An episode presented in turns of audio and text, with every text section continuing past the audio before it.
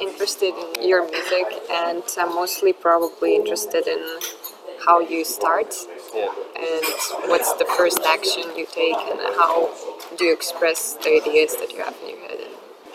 It's quite difficult to say. It's, not. It's not very clear. There's a lot of procrastination. It's just uh, setting up the school, for example. Just working in the computer. It's very much about thinking and trying out what works.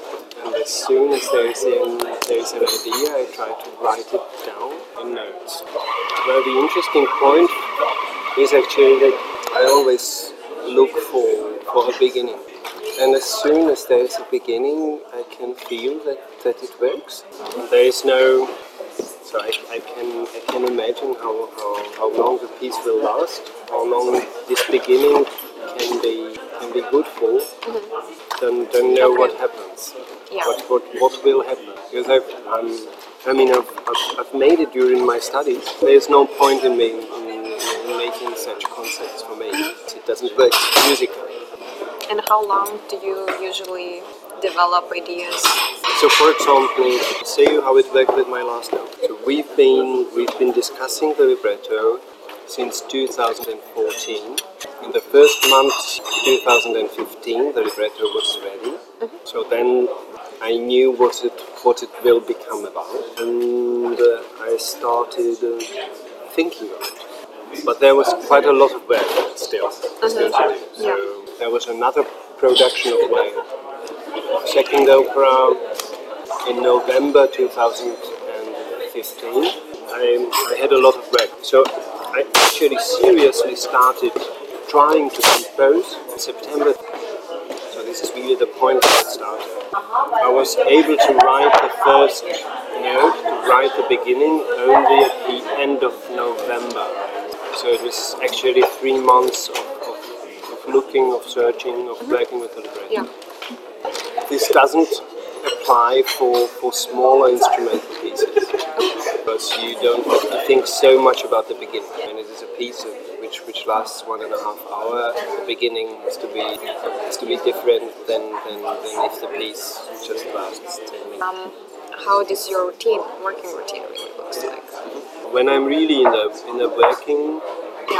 working on a big project, which means in the in the morning I, I, I- I do my mails and my administration, and then I then then I start working on, on the composition. That working it really out, I became lazy. If I if I work something out on paper, I doubling your efforts. So if it is ready, if it is straight ahead, ready on, I don't have to do it twice. And as I have to work more quickly than was during my studies, it has to be music. Huh? What is it important for you to express and to say, and how do you want to be perceived? What do you want the public to take away? So this is about about how do I wish that the people would, would hear my music. For me, it is important that music makes something emotionally, and I try to do that with is to have some some connection to the emotion. Of course, there's a lot of constructive work, but the first thing is that it has to work as, as a story. Every musical piece tells a story. How would you describe your music? You said that your music is a story, the main I think that's the most important thing. It's not very much experimental, I would say. There is a connection to what we call tradition. At the same time, I would say that uh, that I don't do any, any any copies of style copies of. And I've read that you have created opera sketches.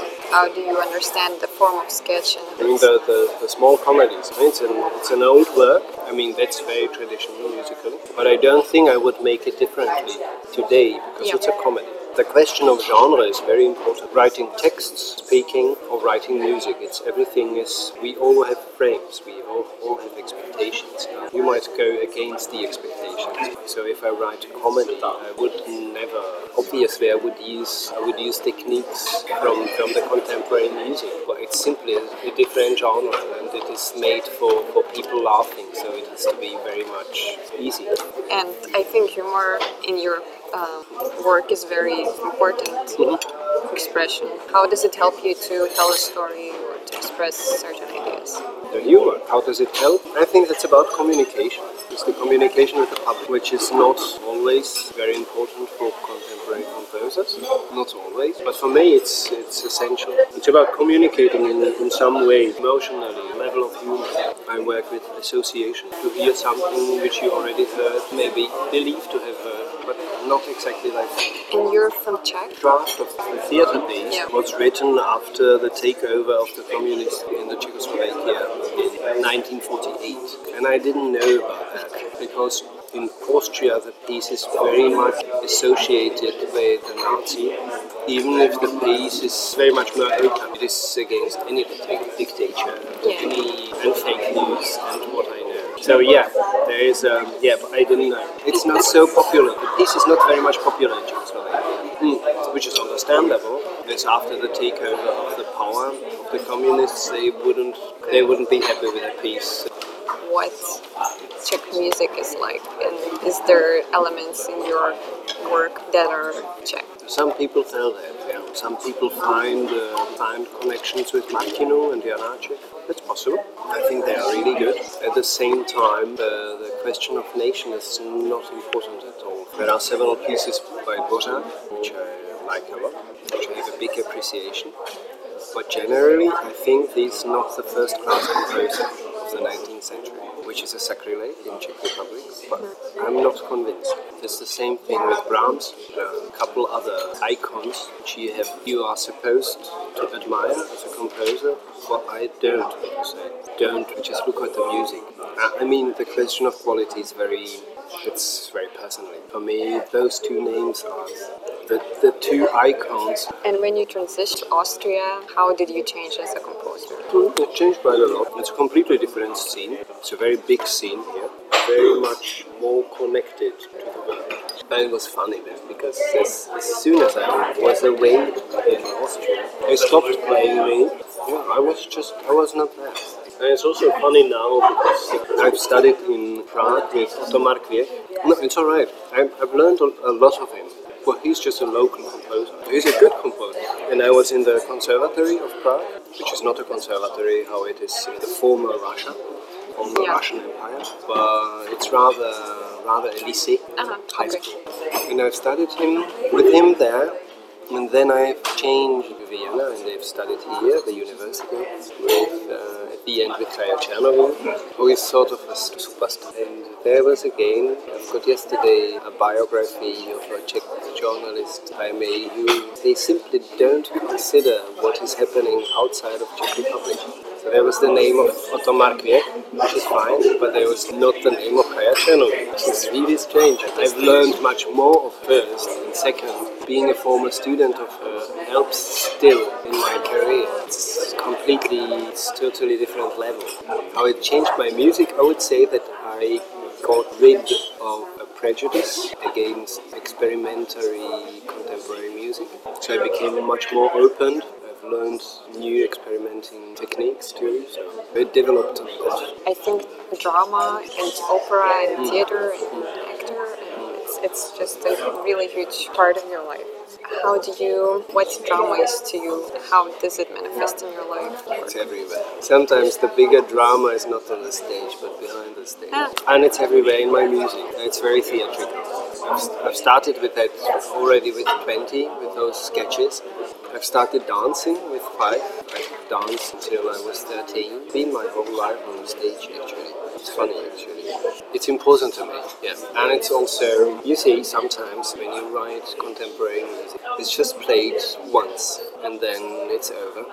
And in the public, you will meet only your colleagues or friends and no one whom you don't know. I have less the feeling doing something which has no sense doing a theatre. Yeah. Somehow there's, there's really a direct communication. You tell a story to someone and you try to change something. That's why I like it too. And that's how I do it also with the instrumental pieces. That's why they have such non-intellectual titles. For to, for to give the public link between something visual, which is in your head, and between the music, which is acoustic. Everyone is able to have his own or her own film in front of the eyes. what do you think about contemporary music scene in Vienna? No, it's a big scene and it's very differentiated. Find everything.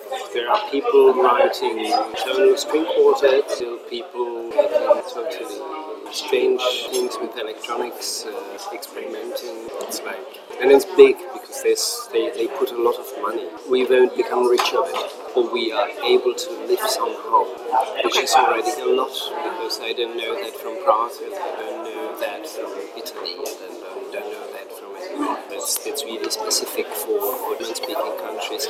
I think this arrives through through the contact over the classical music. You have extremely much classical music and, and opera and theatre in the city. You, if you are a student and you really don't have any money, you go on standing plays, the opera, you can go three days. It costs three euros. So you can, and as soon as you are a part of, of this, I would say, acoustic music scene, I think you, you are able to make a connection to the other parts which are also there to the experimental pop, to, to club music, to, to contemporary concerts, which are very much more bourgeois than we than we think they are. As soon as you you make uh, any connection with this part of the scene, you the door is open for the other parts. I think it works over the school too. My husband is a music teacher in a high school, so he makes everything with it, from pop music to classical music to contemporary going with them to theatre and then to concerts and to general rehearsals. Because without the school, many of the many of the people don't attend it. Okay. While in Vienna, actually, still part of the popular culture to go to theatre or concerts. It's, it's not so elitistic. How it is elsewhere. It is not working class culture. How do you conjunct drama and music? How do you express drama with musical I try to imagine that I am sitting in the public, try to connect words and the music in a way so that you can't divide them. You don't come to the idea that, that it would work without, without music better, or that there's a good music but the text is a shit. So this is quite important. When writing an opera, text is extremely important. I go often to the opera, and if there is a stupid libretto, it is not a good opera. It's a bit about that. How it is technically. I mean, technically, you have the possibility to support the text, to show what is behind the text, the possibility to laugh about the text.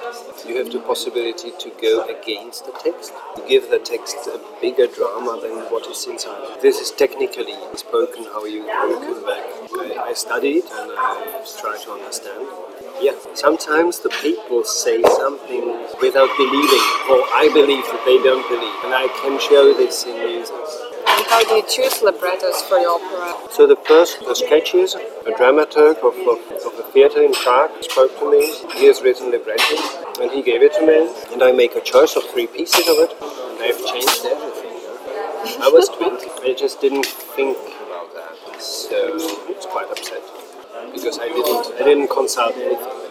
I thought he was disappointed, but, but in the end, the production was quite a success actually. This was the first time. The second time was um, that I've chosen a play which is still protected by the royalties, by the authors, uh, by the law, because Max Frisch uh, died in 1991. So he's, and, and I've got the right from the publisher to set it into music and writing my own libretto, being inspired of this play, for having to consult this with the publisher. So I've adapted it. But actually, the play is so good that there was not it was not necessary to make big changes. There were still a couple of changes which were not at all problematic. This was a commission from Sirene Operntheater, and um, I've got a libretto. It was especially written for me, but it turned out it couldn't work with it. Especially, it was not allowed to change any word. Now I have a huge conflict with the librettist because I've changed everything. I've contacted her, we have consulted it. At the end I was contented, she was somehow contented too. Very difficult. And how do you choose the story? There is a great story about Jack the Ripper, a comedy. It's very bloody. It's so funny, very musical. There's something about the musicality of the text, but it's quite irrational. It's about not being too pedagogic. It's about being actual. It's about being sharp. But it's also about not being already perfect as a text, because then there's no point in writing music. Often helps if there is something which you don't understand, sort of metaphysics. How do you sort of want to appeal to the feelings and also the mind? Mm, you see, I, I pointed more out. I don't think I'm less intellectual than, than other composers, but I consider very strongly that 99% of the people will hear the piece once, then any then no more. And I think it's not fair to be so intellectual with your art that it is necessary to, to hear the piece three times or four times to, to find what is inside. And theatre authors don't require that, and book authors don't require that. I don't know why composers require that. I think it is really strange. The sign of intellectuality is that it is possible to hear the piece three, four, five times, or ten times, and find something the piece after ten times still. That's that's the intellectual challenge, and I meet this challenge because uh, because you have to. I mean, the public doesn't hear the piece so much, but if you rehearse an opera, the, the singers and the musicians have to play it twenty times, so they have to love it too because I've started actually with acting. First I was dancer, then I became a composer, yeah. Now I'm an actor again and I'm totally happy with it. I'm not sure if this does change my music. I write another music for, for the theatre, as this is again a different genre. So I do songs, very different. At the same time, I think it's the same style still. I have a film in, in front of my eyes. You have to have this imagination for, for planning the musical time. If you write an opera, you make time decisions. This timing is extremely important. Normally, the timing is a decision of the director, and in opera, this, this decision makes the composer. I have to have this film imagine the time. I've been quite a lot uh, in travel last years. I mean, culturally, what we do here, you can easily compare it with Paris or, or London. And we have we have big complexes here towards towards uh, the real metropoles. But Berlin, Berlin, Paris, London. Well, actually, it's all right. Actually, it is a very strong scene, and uh, and the level is very high. Big metropoles don't watch what is happening outside because the best things are happening there. So there's a lot less communication, lot less comparing what is going on around than it is the case in Vienna, which is a city which always look around uh, how the how the how the others do. There's quite a lot of orientation. They tried to orientate themselves towards London and towards New York, which is not realistic. So thank you for Thank you.